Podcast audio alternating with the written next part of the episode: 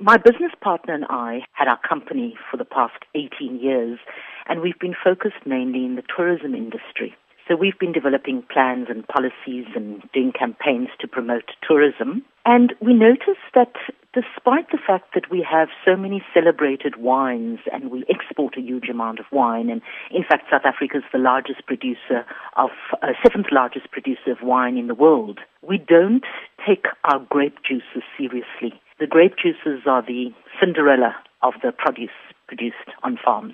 So we really enjoy the ambiance and the beauty of the wine estates. But if you're on a health kick or you don't drink wine for religious reasons, there aren't many drinks that are on par with good quality wines. And we found this most peculiar. So we went and searched for grape juices, and in fact, we came across over a hundred different varieties. But what we discovered was that most grape juices are made of blends or made of concentrate or diluted with water and there wasn't anything pure on the market. So we went hunting and did a huge amount of tastings and got our families and friends involved, and um, we came up with a grape juice that we decided was the best tasting. So Zari is is a pure grape juice.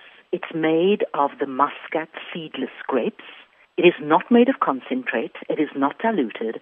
There are no other grapes involved, so it's pure. And we have carbonated it we present it in three different ways. We do a beautiful bubbly, so it's in a champagne bottle. Um, we also do a screw cap bottle, and we do them in cans. Does Zari have the same benefits as wine? Because, as you know, some medical practitioners and even experts tell us that wine has many health benefits. Absolutely. Grapes are high in nutritional value, high in antioxidants.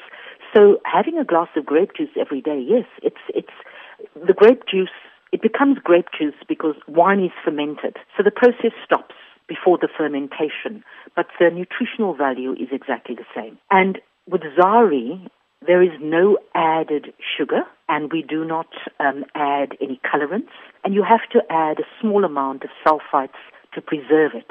So our Zari would last, it has a two year shelf life, but it has the same properties as a good wine.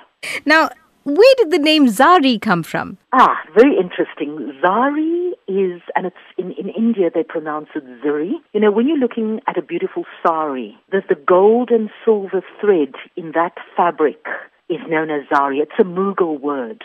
And so in Indian culture, you know, when we travel to the Middle East and when we go to India, they go, oh, yes, Zari. And it's a metaphor for quality and authenticity. So you know you're in good company. It's a prestigious, it's a premier brand. It's of high quality, like Zari.